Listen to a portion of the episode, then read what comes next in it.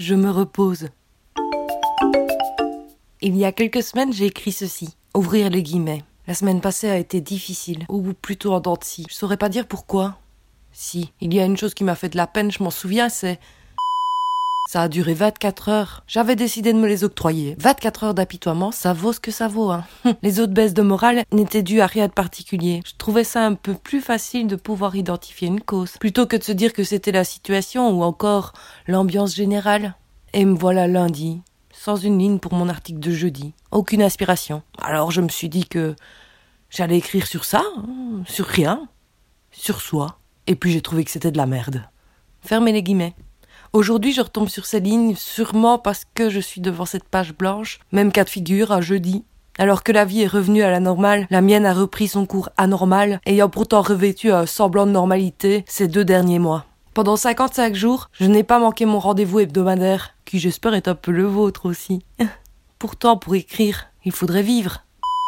Restera dans mon cœur, car j'ai cru ne rien vivre, et je peux dire aujourd'hui le contraire, car rester se conjugue en réalité au pluriel vidée, vide, plutôt plus légère. Je suis une plume qui se pose et se repose au gré du vent.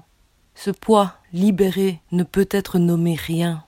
Ce serait trop triste. Alors je me repose, comme on prend la pause pour obtenir le cliché idéal, capturé dans un moment de pause, car mon confinement se durcit avec autant d'ardeur que les baigneurs qui se préparent à la seconde vague. Je suis figé sur cette page blanche qui divague. Elle se noircit pourtant, à l'instar de mes nuits, souvent trop blanches. L'immobilité entraîne des vents contraires, brises sur lesquelles je rêverais de me plaire.